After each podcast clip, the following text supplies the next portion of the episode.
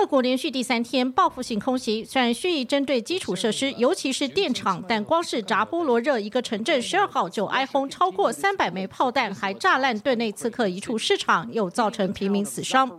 针对美国总统拜登所言，普京还神志清楚，无方反驳，普京根本就失去理性。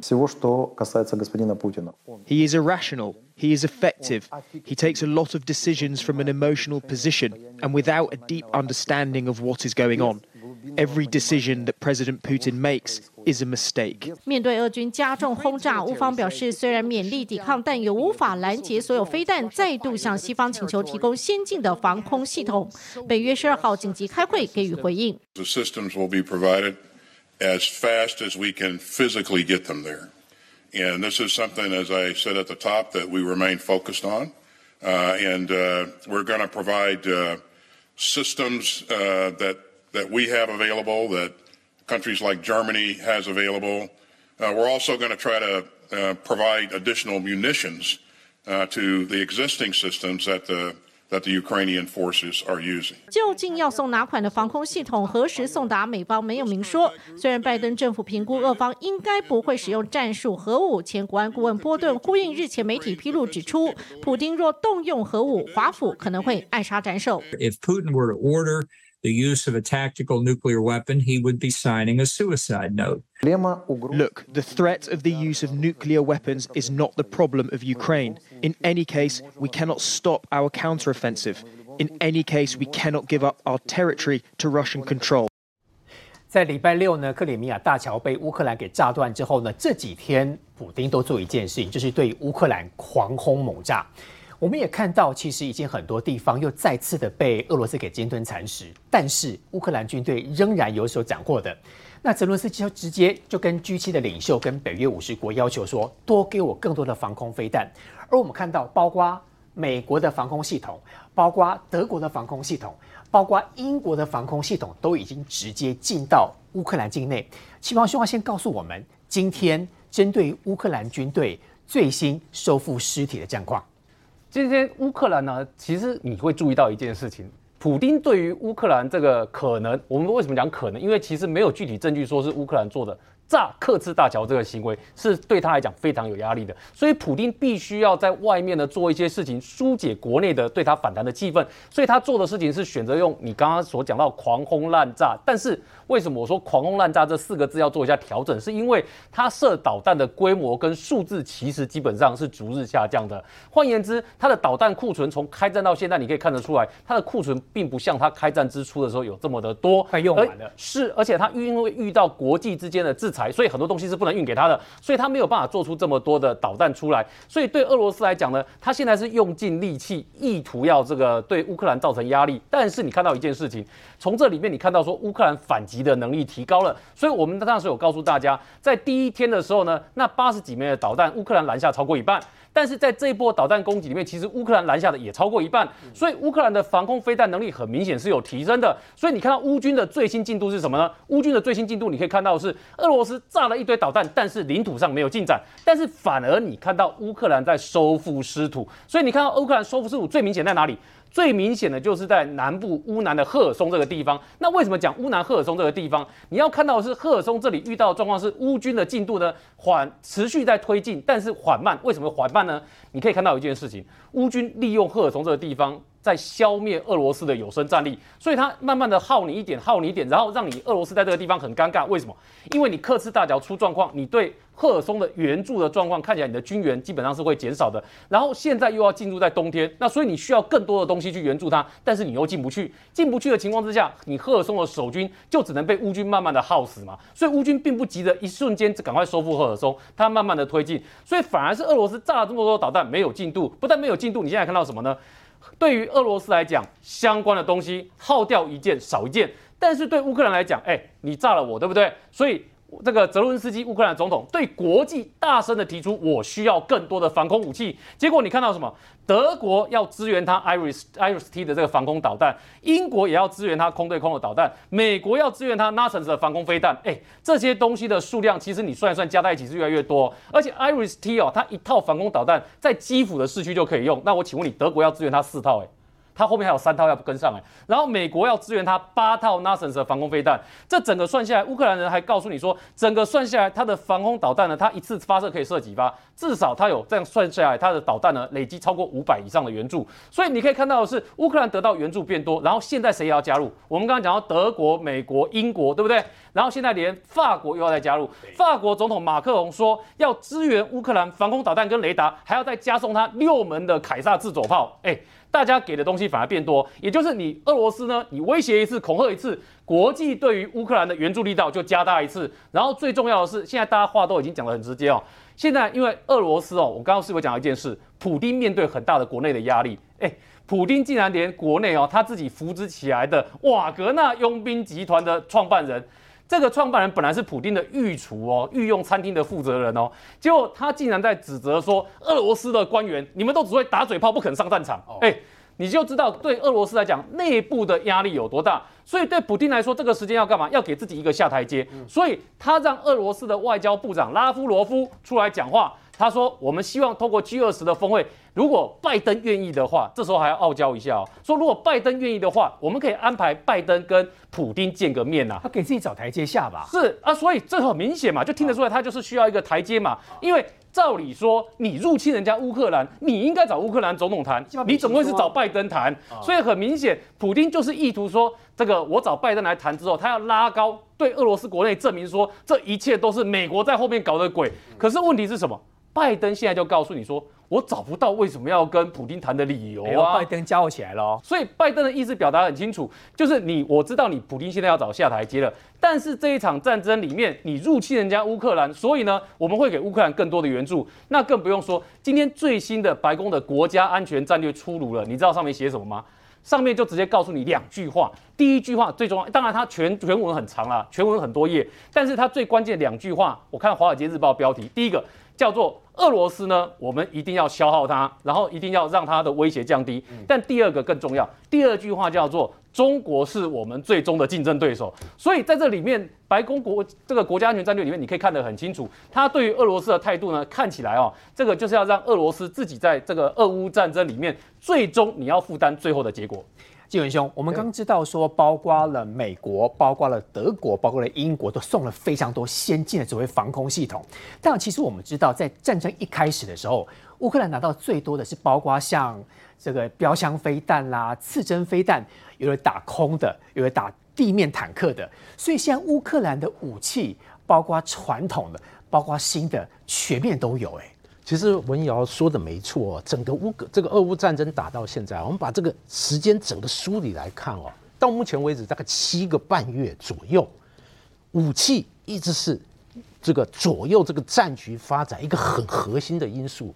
当然，这个乌克兰它整个军民这个团结一致，巩固领导阶层，而且很顽强的抵抗俄罗斯，这是一个非常的关键。但除此之外，北约和美国对乌克兰的军援，特别是他会根据整个战局的推演，分阶段给他最适当的武器。我认为是让乌克兰坚持到目前为止非常关键的因素。刚才您讲到初期的时候是用标枪，哎，还有这个刺针飞弹。我记得标枪是打地上的坦克，对不对？对。除了标枪以外，德国有铁拳。瑞典有轻型新世代的仿装甲飞弹，那另外还有很多国家，一些像这个呃波兰也支援所谓的闪电防空飞弹。这些武器共同一个特色就是操作简易、有效，而且使用简单、单价低，直接送到乌克兰去，阿兵哥直接会用。对他只要经过很少时间的训练。他就可以派上用场，因此我们当时战争初期，我们就看到俄罗斯的坦克、装甲车被开罐，对，哎，战机、直升机在低空纷纷被击落，超级多，一直来，一直来，这样。对，不止重创了俄军的士气，也确实让俄军装甲大军还有低空的飞机损失惨重。但随着战争慢慢推移，我们发现了后来进入所谓顿巴次这个作战，哇，这就是大炮兵还有步兵等等，哎。这个俄军以火力覆盖，乌军凭借着坚强的防御工事节节抵抗。那时候形成一个什么特色？哎，北约和美国开始援助，像 M 七七七，哎，凯撒自走炮、榴弹炮，哎，后来还升级到海马式多管火箭，因此哦，随着这样大家在僵持的时候，哇，炮兵火力就形成。左右战局推演一个非常重要的因素。到中后期的时候，俄罗斯的地面部队就大军侵入了，发挥它的功能。所以这时候武器不能用传统的什么刺针啊，或者是托式等等，直接走到是所谓的多管型的武器防空系统。对，就是重炮还有这个多管火箭相互的对决。嗯，但你也可以看到，乌军借由这样的防御，消耗了俄军很强的力量，比如弹药大量消耗。人员伤亡大量增加，所以就是让乌军后来在八月底大反攻，累积了很大的能量。特别大家注值得注意的哦，这个乌军在抵抗的同时，这个北约和美国军援很多，像海马式，哎，还有更多的重炮，还有精准的弹药，尤其是精准弹药，跟这个俄国这种傻大笨的这种武器相比哦，不止轻巧，精准度更高，而且哦，北约。和美国在整个战争全期给他只管通勤兼征非常大的帮助，因此俄国打的是类似二战时代这种传统战争，但乌军他的攻防作战打的是最新的智能化、资讯化的作战，因此哦，整这个战局就开始进行一些改变。比如从八月底，哎，到目前为止，我们就可以到乌军累积反攻力量以后，他之前就说了，我八月开始要大反攻，哎，果然。哈，这个哈尔可夫、顿巴斯附近，还有赫松附近，我们可以看到乌军收遍了大大片的领土。而最新的发展，就像我们刚才讲到，哎，这个乌克兰要求北约大力提供防空系统，为什么呢？像这个呃，克什大桥被炸以后，我们可以看到这几天，这个俄军就是发射大量的飞弹，狂轰滥炸。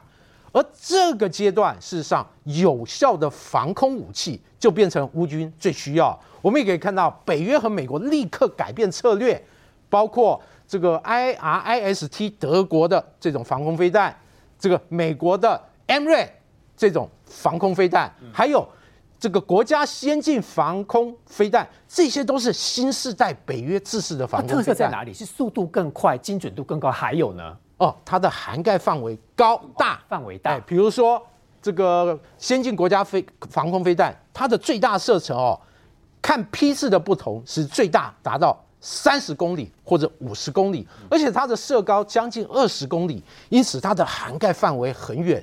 最重要，这些防空系统都是北约最新的科技产物，因此你要欺骗它，要闪躲它。要反制它，相对对俄国来讲会增加很大的难度。是，特别是这些防空系统都可以对抗，包括无人机、传统的航空器，甚至巡弋飞弹。那这几天俄国哇，每天都发射几百枚各种飞弹，但我们就发现哦，这个俄国的飞弹它的精准度有问题，常常打不中目标。哦，哎，或者被乌军有效的拦截。因此哦，从这个整个战局我们可以发现武器。武器，武器，难怪泽连斯基一直说北约你要提供我很多武器。重要。确实，北约和美国根据战争的各种进程，提供了他非常急需的武器。而且哦，其实我们必须要笑一下俄国，就是俄罗斯除了损兵折将以外，过去几个月来，它也变成装备供应大队，供应给谁？供应给乌克兰。哎，最新的对最新的图片就是，连这个俄军的这个呃飓风。多管火箭系统就 B M 二十七，对，也被乌军啊这个虏获啊拖回去。飓风多管火箭系统是俄罗斯里面前两大的厉害的系统啊。对，俄罗斯用的这个多管火箭，大概最重要是三种，一个是冰雹 B M 二十一，还有一个就是这个飓风，就是 B M 二十七，还有一个叫做龙卷风，它的这个吨位大，而且它的射程远。像这个飓风哦，最大的射程。达到七十公里，有效的射程大概四十五十公里。因此哦，俄罗斯国防部过去这个发布的俄乌战争战报或者公布的视频，我们可以看到，这个飓风经常是这个入境的一个重要的武器。可见的俄军炮兵对这个武器是非常的倚重。但这个火炮，我必须说，跟美国的海马式相比哦，你的傻大笨的这个特质就更凸显。这个海马式比你轻，但它它打得更远。更重要是打得更精准，因此哦，在这样双方对比这个下去，我们可以发现，北约和美这个俄罗斯，它在武器的精确度、智能化，还有它的这个攻击的必杀有效性这个部分，北约还是占了很大的上风。比武器之外，要比民心士气。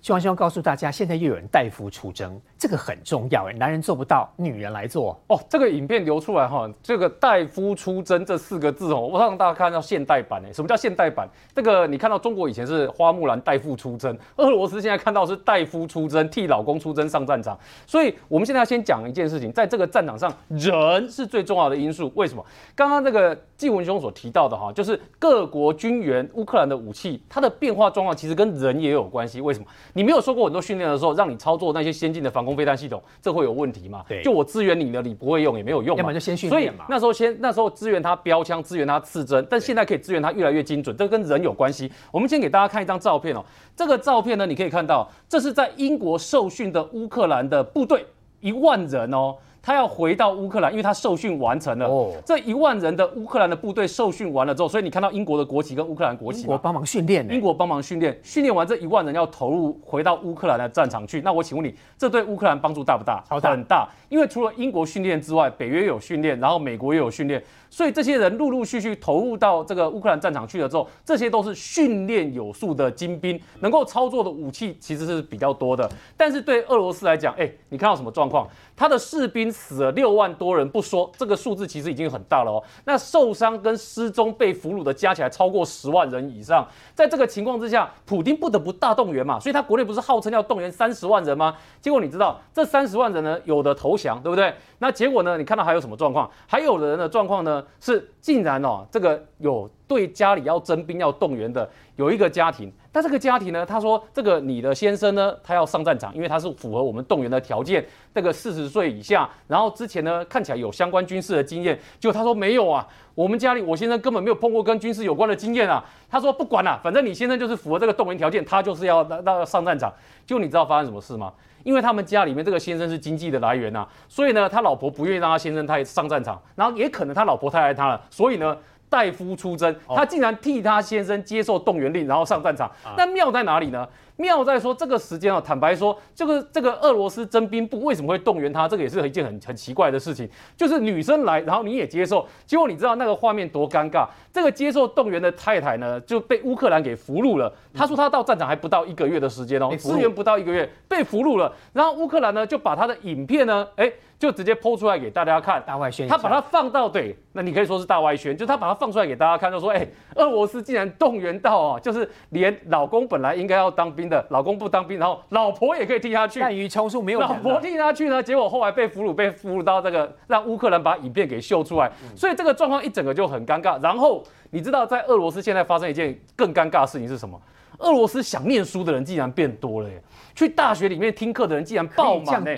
本来一个班一个一堂课本来是五十个人的，现在竟然有到一百五十个人甚至两百个人在听课。上战场啊？为什么呢？因为普京签署了一条命令，只要你在大学念书的呢，你就可以不用被动员到战场去。所以呢，这个时间如果俄罗斯逃不出去的哦，不在前面那三十万人跑出去的，你这个时候最好的方式呢，想办法混个大学可以念，混进去之后，你就可以不用到战场去。所以你从人的对比可以看得出来，乌克兰是把越来越多的精兵投入战场，但是对俄罗斯来讲，他现在已经到了用滥竽充数去应付的状况。普京继续在打乌克兰，而我们知道，其实美国很在意，用明示也好，用暗示也好，说你小心斩首。所谓斩首，我们看到现在 B two 轰炸机到了波兰，大家在解释，如果 B two 轰炸机刻意的飞到波兰去的话，很明白在跟所谓的普丁呛虾，小心我的斩首计划要开始，真的马上要开始吗？斩首哦，不是说说而已，就看你亮出什么样的武器哦。其实像 B two 轰炸机这一阵子跑到欧洲进行一个这个这个紧急部署，它对于美国来讲，对于北约来讲，就是一个非常鲜明的讯号。嗯，那我们都知道，不管隐形战机、隐形轰炸机，过去在美国遂行的国际的区域冲突里面，它都是打前锋，丢下第一档。打第一枪，对，特别是我们依依稀还记得两次波湾战争，首先解决伊拉克防空武器和要害目标的，都是隐形战机或者隐形轰炸机。对，所以对美国来讲，我拿出这样的利剑进行这样的部署，我已经把态度表明的很清楚。啊。你要进行核威胁，你的高官纷纷说啊、我要用核武器。嗯哎，车臣的那个呃指挥官的大嘴巴卡德罗夫说啊，我应该用战术武器攻击乌克兰，但美国不说什么，他是说你要注意，然后我把这些武器部署到欧洲，我已经展现了一个很鲜明的态度，就你用核武，那我也可能用核武，我也可能事先把你高官给他斩首。因此哦，这个 B B two 这个这次部署在英国，它应该是没有到波兰，到英国而已。哎，只是在英国 Fairfield 的这个机场，这个 Fairfield 机场我去参观过好几次，特别到英格兰去参观这个北约的一个国际航展。我一九九九年去的时候，这 B two 也正好部署在这个机场，向外界展示。我还依稀记得哦，当时 B two 刚刚轰炸过这个这个中国大陆驻南斯拉夫的大使馆。我还笑着问，我还问这个这个飞行员，哎，你有没有参加这个任务？哎，他笑而不答，就是代表了，哎，这样的飞机部署在欧洲，它有很强的实战意义哦，哎，也因此哦，像 B two 轰炸机这次部署在英国，我认为对于美国来讲，就是一个非常重要的活棋，而且态度展现。虽然 B two 没有部署到波兰，但过去我看了北约的公告，它的隐形战机包括 F 二十二、F 三十五。都部署到波兰或波罗的海三小国进行一个轮调，因此对于美国来讲，我不管用战略轰炸机还是用隐形战机，我可以视我的需要，随时向俄罗斯发动这种闪电攻击，而且是精准的斩首攻击。我认为它是有能力的。至于有能力，我要不要做，可能就要看你俄国你实际拿出什么态度，或者你轻易要动用核武这个。态度如果展现出来，那我美国可能就把这个整个形势升高，我大有进行斩首的可能性。当然，这个双方都是展现一个姿态，最重要就是以这种军事威慑来迫使对手放弃这种照进的军事的极大的冒险，因为核武其实千万不能用，用了以后其实都是人类的悲剧，而且。没有赢家，所以你的意思就是说，B two 轰炸机来到英国或波兰这边，它只是摆个态势而已。是，因为如果他真的要进行普丁的斩首，他不会只派 B two 轰炸机，包括您刚刚说的，包括 F 二十二、F 三十五就会出现在这个地方。这应该是美国最后的大招、大绝招。当然，而且过去以来我们都知道，美国在驻欧空军基地，在德国雷姆斯坦好几个基地，它就部署有所谓的战术核武。这些战术核过过去以来，德国还有一个新闻，就是德国要求美国提供保护伞，就是我未来采购你 F 三十五战机，你这些战术核武不止你美国驻欧空军可以用，我德国空军也可以采用。事实上，我们撇开 B two 轰炸机这种战术核武，事实上目前已经在北约主要的基地都有部署，因此俄罗斯动用这样的核武，北约确实有能力施以同等的打击。林涛，所以按照刚来宾所说的，其实美国只是摆姿态而已，而接下来背后会有大绝招，只是什么时候看普丁的态度来决定。对，其实我们看到就是在这个十三号的时候，联合国大会做做出裁决，就是说乌东的四个加盟的公投是违法的，好去撤销去谴责。那这个俄罗斯它当然就是呃加加码去轰炸这个乌克兰，不只是这个我们看到这个造成七死八伤这东部前线的市集这个炸弹，其实最新的甚至有四十几个城镇又加码。做一个炮弹的射击，让这个南部的港口尼古拉耶夫这个受到很重大的一个伤害。另外，包括这个首都的基辅，也可以看到这个伊朗的伊朗籍的无人机一直在盘旋。你可以看到俄罗斯它现在在干嘛？它其实某种程度在打一个新战。他要去恫吓，他要去恐吓这个乌克兰的这个人的心房，就是说我今天虽然俄罗斯我的陆战打得不好，但是我有这么多的规模，这么多的战术的灵活运用，我还是可以打到你乌克兰内陆跟本土了。可是你乌克兰要反击，打不到我的俄罗斯的本土，这是乌克兰他想要展现的。那我们也看到，就是说普丁跟这个西方北约国家他们在对弈，对弈的过程中，普丁他也希望拖久一点，因为东。天即将来临了。每一次的冬天，历史上重大的战役，俄罗斯都是用冬天打败对手的，所以他在等待这个来来来源，他也在等说乌克兰会不会在国内掀起一股。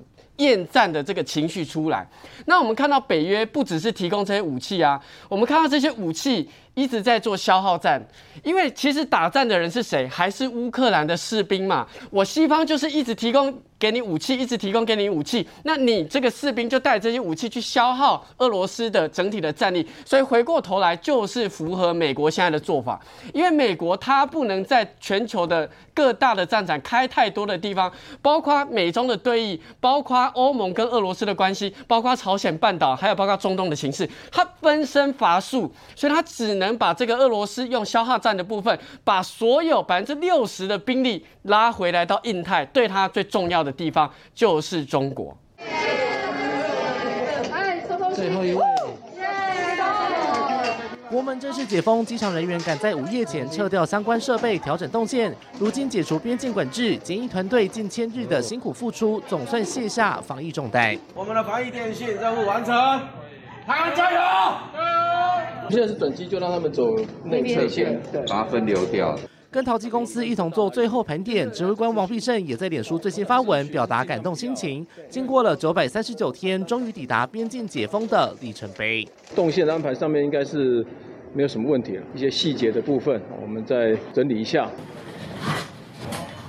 返台总算可以搭机姐回家，入境零加七免隔离上路。除了恢复常态通关，运作也完全比照疫情前，包括无症状旅客可搭机捷、客运巴士等大众运输。排班计程车采跳表计费，而观景台、餐饮免税店等空间也正常开放。淘机预估十月十三号会有一万两千多人入境，六千七百多人出境，至少两百七十架次客机进出。是不是时间要再提早，还是？我觉得应该要提早一点，因为这要配合飞机的到达时间。在洛杉矶，我觉得他们台湾没有那么紧张，很多人都在公共空间都不戴口罩，我觉得台湾还算蛮守法的。指挥中心提醒，自主防疫七天期间，入境当天和有症状时都要进行快筛，另外两日内快筛阴性才能出门。除了可上班上课、餐厅独自内用，还有和特定人士共餐也没问题。不过医院陪探病原则上禁止，除非特殊状况经院所同意，也要避免接触重症高风险对象。根据我们国内最近的统计，新冠引起来的重跟重症跟死亡的发生率还是高于。流感大概五到十倍左右，它的严重程度还是比较高的。年龄比较大的长者来讲，还是需要注意防范。医师认为，如果不用统计所有确诊人数，加上 COVID-19 的严重程度，如果小于流感，就是指挥中心的退场时机。预估再过几个月就会解散，但仍要视状况而定。经过了九百三十九天，国境真的解封了哦。那么提醒大家，这几天这个国外的疫情仍然是高峰，还是要做好防疫的措施。不过我们来看到，如果说您是入境的时候是没有症状的朋友，是可以搭捷运的，可以搭巴士。那么在整个计程车的部分也有恢复跟之前一样，都是用跳表的方式了。但是还要来关心的是台北市市长选举。我们知道说台北市市长选举三卡都像麻花卷，像卷在一起。但其实接下来是要创造议题，谁的声量高就是焦点了。陈志忠这一次头一次开直播，你看哦，他短短的直播了两个小时之后，两千多则的留言，四万次的观看，对比黄珊珊，她四百多次的留言，有五千多次的观看。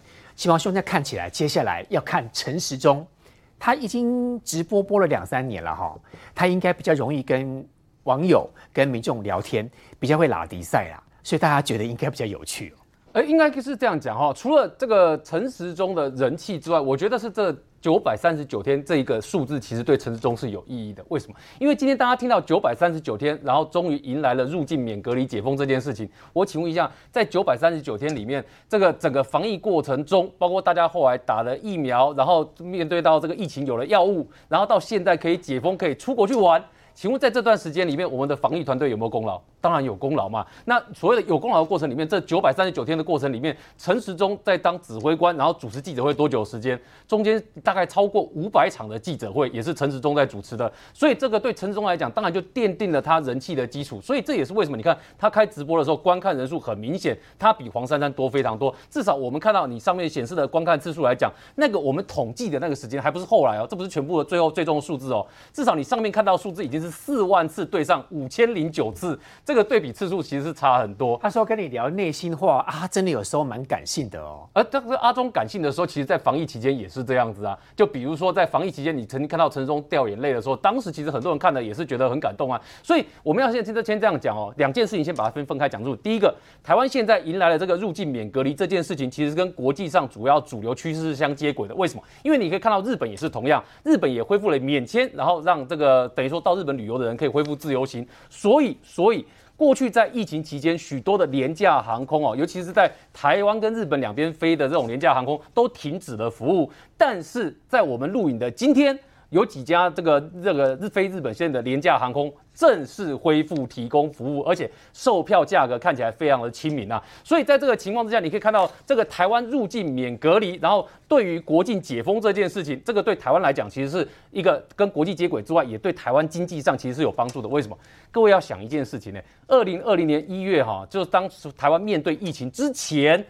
台湾一年的观光客人次已经冲到了一千万以上这个数字哦，人次哦。可是因为疫情的关系，我们的国外观光客人次当然就没有这个数字了。所以对台湾的内需有没有影响？当然是会有影响。可是现在台湾要迎来了这个内需要恢复的时间，所以来跟各位讲个数字哦。今天台湾入境的这个，我们讲说。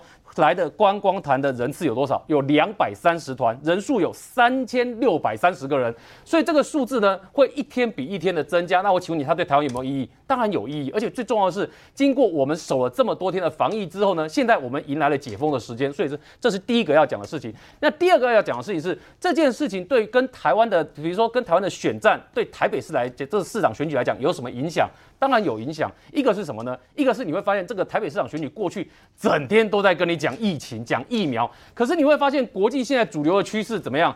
有疫苗、有药物了之后，大家开始要恢复经济、拼经济。你在日本政府也看到一样的状况嘛？日本你可以看各地方政府呢，用尽各种方式希望恢复观光，尤其是日本也在十月十一号的时候恢复自由行，目的是为了什么？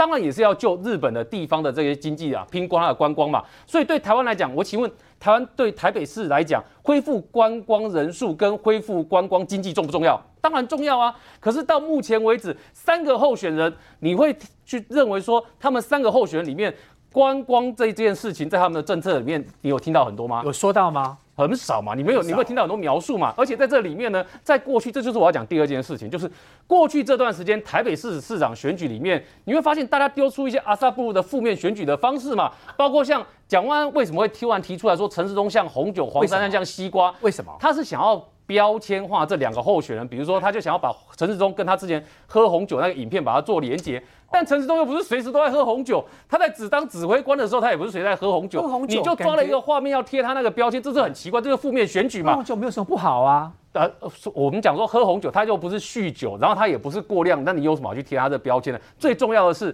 这是市长选举，我们要听的是你要提出来东西对台北市民有什么帮助嘛？所以你看哦，这两件事情其实它有这种很微妙的化学变化在里面，就是我们疫情解封，然后呢，民众在这个时候，我问你，他现在关心的是什么？哎，大家忍了这么多天，这个。终于回到台湾是不用隔离，所以可以放心的出国旅游。这个是民众现在等到的，所以你去看哦，很多这个年轻的民众现在在干嘛？交换机票讯息啊，哪一家飞的价格比较便宜？因为在前一段时间机票价格还是贵，结果呢，你现在看到廉价航空加入了之后呢，价格开始往下，然后航空公司也开始增加飞日本的班次，所以你看华航增加三倍的这个班次，然后其他航空公司也跟进在增加班次，廉价航空加入恢复营运，这些都会让民众的注意力转到什么上面去？转到观光上面去，转到旅游上面去嘛。同时在这里面，大家也会开始注意到一件事哦，在疫情期间。受到冲击的这些观光跟经济的状况，那你们要选台北市市长的候选人，你要提什么政策出来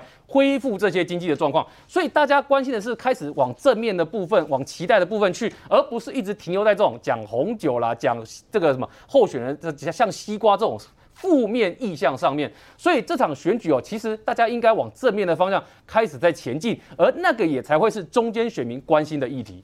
所以接下来呢，应该提出怎么样振兴观光的政策。但罗医师，我想请问，为什么蒋万安说陈时中像红酒，黄珊珊像西瓜？那刚青黄兄是说他想要把陈时中给标签化，说他好像爱喝酒是这样吗？或酒后乱性？我是不知道啦。那为什么黄珊珊会像西瓜？西瓜现在没有，夏天才有，不是吗？其实我们也听不懂他到底在讲什么东西的。不过，当一个候选人会在国际性上的一个论坛提出深蹲二十下，你大概就知道说他对很多事情的看法可能太过表浅。我总觉得一个人要心存厚道，不要把人物化。陈时中就是陈时中，黄珊珊当然是黄珊珊。每一个人有每个价值，每一个人设，我们都要去尊重他。那刚刚提到说，现在国境解封之后，台北市面临什么问题？我们几天前就讲，现在市民期待的是市政建设，怎么把市政做好？而这个市政呢，不是单纯点的问题提出，而是线跟面的解决。那我们把它连接到疫情，不是一样道理吗？防疫的时候，中央的很多的政策啊，中央很多事情要做啊。台北市本位主义啊，常常不跟他合作啊，该框列不框列，该医调不医调，该照着去分配疫苗不分配啊，一直喊说没有疫苗，说疫苗送来太快，突袭我，没有让我知道。该不会有一天中央如果要补助新创，他说钱发的太快了，我来不及分配。所以我们要讲的是说，现在市民要的是一个坚强有实力的团队，不能再用说三道四、不绿的方式、丢脸的方式来进行选战。我们要回归到市民的需要。这队长，我们刚刚提到说，这个一定要有明确的政策，而这个政策不要像黄山提出那个，好像只有台北市自己做，没有跟国家层级来合作。不过又回到，其实最近在人设的问题当中，的确引发很多的讨论。当然，这次阿东的直播大赢这个黄珊珊呐，啊，另外哈，这个蒋万安很想要把陈忠贴成像红酒一样，把黄珊珊变成西瓜一样。那我也很想问嘞，那蒋万安觉得他自己像是什么？这个。选举的时候，候选人本身啊，去用这一种东西物化对手，这是一个非常大的错误。你如果是旁边的助选的人员，网络上的侧翼去形容都可以，怎么会蒋万安自己出来讲？他讲红酒，讲西瓜，这两个名词是负面的吗？这是污名化吗？你很像西瓜。你很像红酒，这是不好的吗？哦，不好的哦，是是吗？我也不知道，我我也不知道。蒋万安说西瓜不好是怎样？就说你改天你蒋万安吃西瓜，那是吃不好。蒋万安你喝红酒也是不好的吗？就是说，我不太理解他的逻辑，但是我只能说，蒋万安，我每次看到他，我看他那个眼神呐，就是无眼神，就是他的眼神好像常常很难聚焦，但是我想不出一种形容词去形容他。但是对一个人的这种物化，其实是，呃，非常不宜哈。那他又是以自己又是候选人本身啊。那第二个，我谈到这一个这一次的这一个防疫哦，因为对交通的部门我比较熟。二零二零年的一月啊，就是这个刚好武汉团来台湾，那武汉的疫情爆发，一月二十五号我们送走了在台湾的那个武汉团啊。那当时这个也起了一些冲突，就说我们来台湾玩，你为什么把我们赶走？后来三月就边境严管，这个时候所有的医护人员，包括机场公司，包括机场的计程车、国道客运那里的免税店，全部大家都很惨哦。那整个经济就整个整个萧条下去。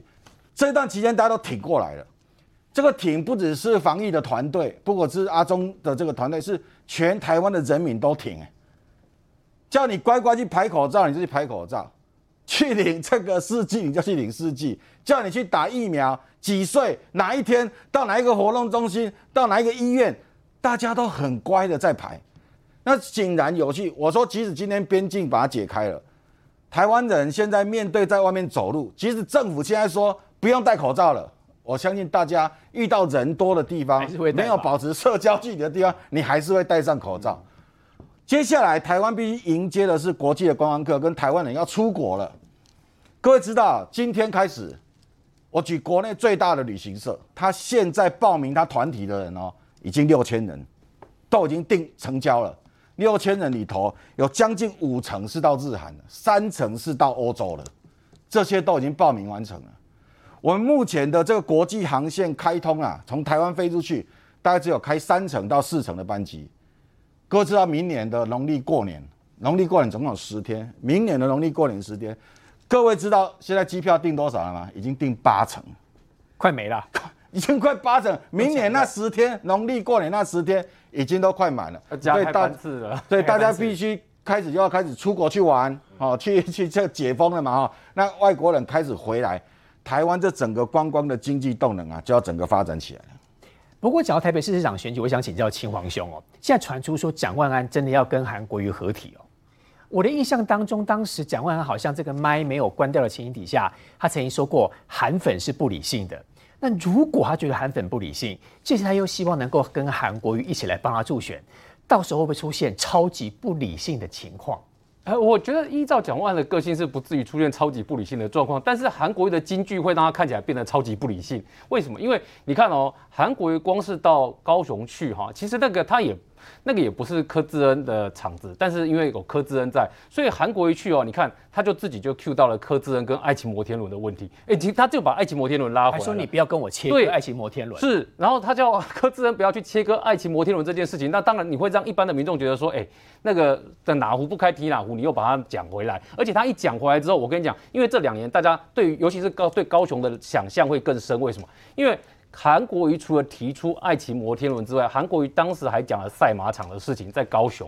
可是你想想看哦，对高雄人来讲，这个那一块用地哈，你知道要盖他韩国瑜说要盖赛马场那一块用地，现在在盖什么？现在是台积电要规划要设厂，那你觉得对高雄来讲，那块地拿来做赛马场重要，还是拿来做台积电重要？当然是做台积电重要嘛。所以这就是我们讲的，韩国瑜讲这句话的时候，他讲爱情摩天轮的时候呢，大家就会把韩国瑜过去的事情呢，刚把它直接串在一起，想到哦，你讲赛马场的事情，想到当初呢这个爬树啦、捧水来闻的事情。那我问你哦，这些行为对民众来讲，尤其是对中间选民来说，这个是正面的行为吗？当然不是嘛。所以呢，蒋万安跟韩国瑜要合体，我没有意见，但是蒋。万安跟韩国瑜合体，当然，当政治上的意义是对于深蓝的选民有号召力。可是问题在于说，如果到时候哦，因为你要看蒋万安的选举的节奏，理论上我认为蒋万安的选举节奏之前，他看起来应该是要跟黄珊珊呢巩固深蓝的这一块，两边在讲深蓝这一块。可是再怎么样，你的选举节奏后面一定要走到中间选民的诉求上面去。所以当走到中间选民诉求那一块的时候，又看到韩国瑜的金句来的时候呢，这个对蒋万安来讲不一定是有正面帮助的事情哦。而且你还不知道韩国瑜会讲出什么，特别是他当天跟。柯志恩的在在帮那个许坤元的女儿造势的那个场子里面，他还提到了蜘蛛网这件事情。哇，当时我听到的时候，我也是惊呆了。为什么？蜘蛛网像亲情友情般的羁绊，是不是？然后包起来。对，然后包起来，然后那后来很多网友在留言说：“对不起，这个蜘蛛不会结网，把自己包起来好吗？”就是很多人还说你这个韩国可能连基本的生物都没有学清楚，想到这件事情。但我的意思是说，他讲的话从一开始讨论之后，后面就会很容易讲产生两个字叫歪楼。那一旦歪楼了之后呢，这个就不是对中间选民来讲会有正面的观感。所以他跟蒋万安合体的时候会讲出什么的金句呢？这个大家无法预期。这就好像当初他帮李梅珍造势的时候呢，你既然会在选前之夜。讲出吃鹅蛋这件事情，大家也无法想象。所以他的金句是否对蒋万安来说合体之后会有正面的帮助，这个其实是打一个问号的。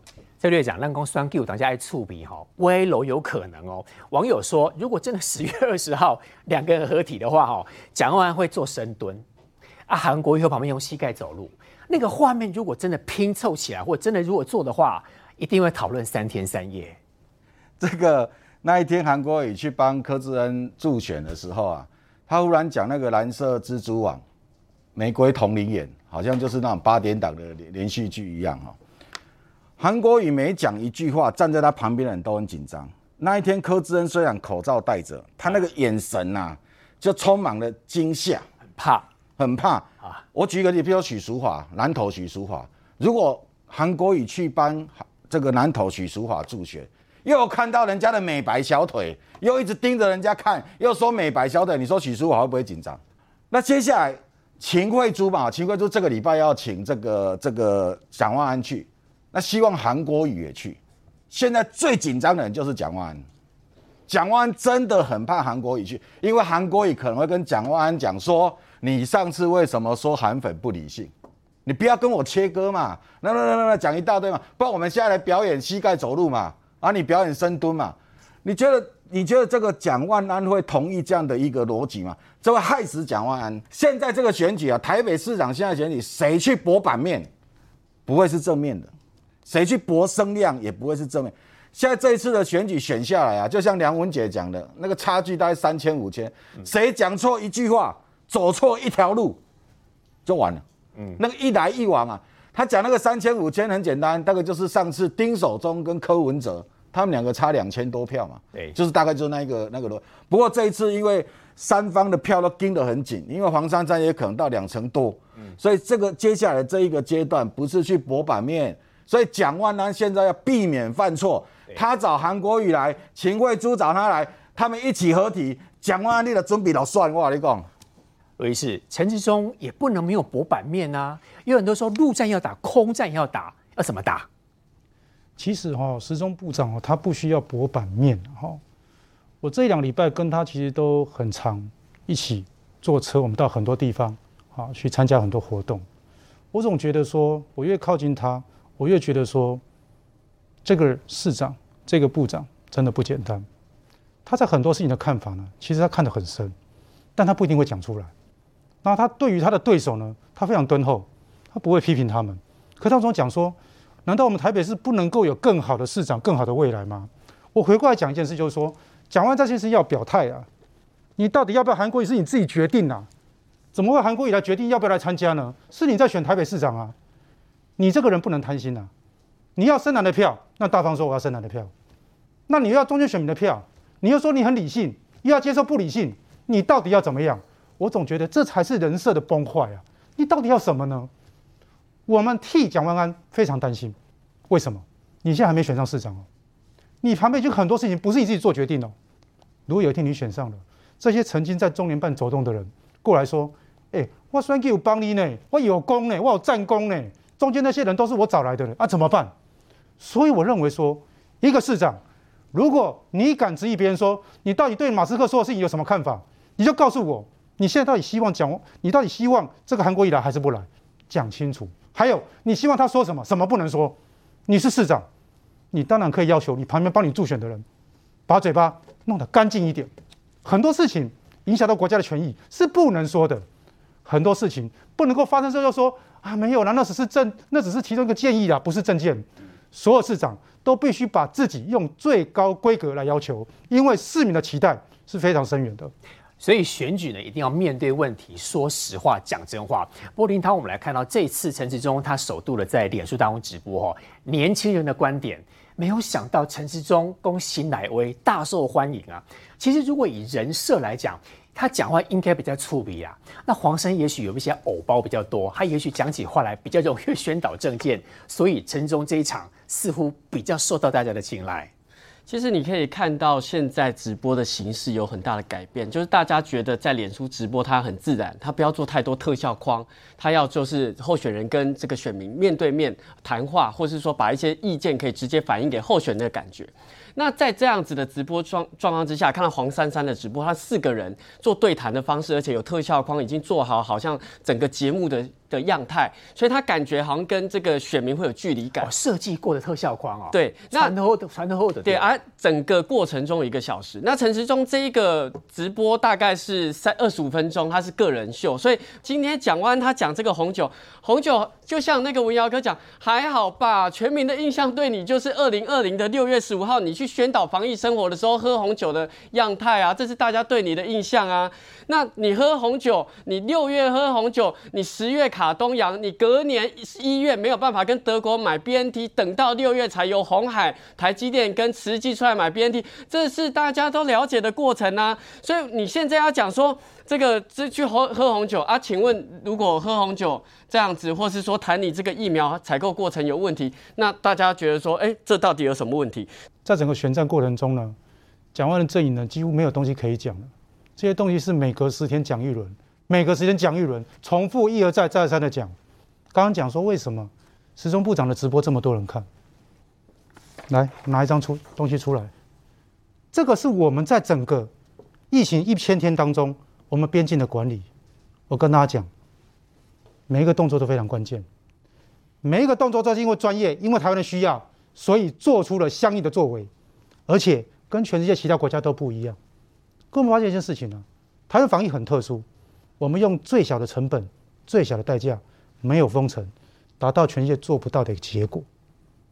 这过程中，很多时候别人在宽，我们一样很紧。很多刚刚包括说蒋万的指教说：“哦，你们哪里做不好？”他们常讲啊，赶快解封啊，疫苗买那么贵，买那么买不那么慢。可是呢，我们有我们的步骤，到现在呢，跟全世界一样，很光荣的解封，而且我们的国民受伤是最少。所以我强调一个前提是什么？如果当一个阵营。在整个选举中。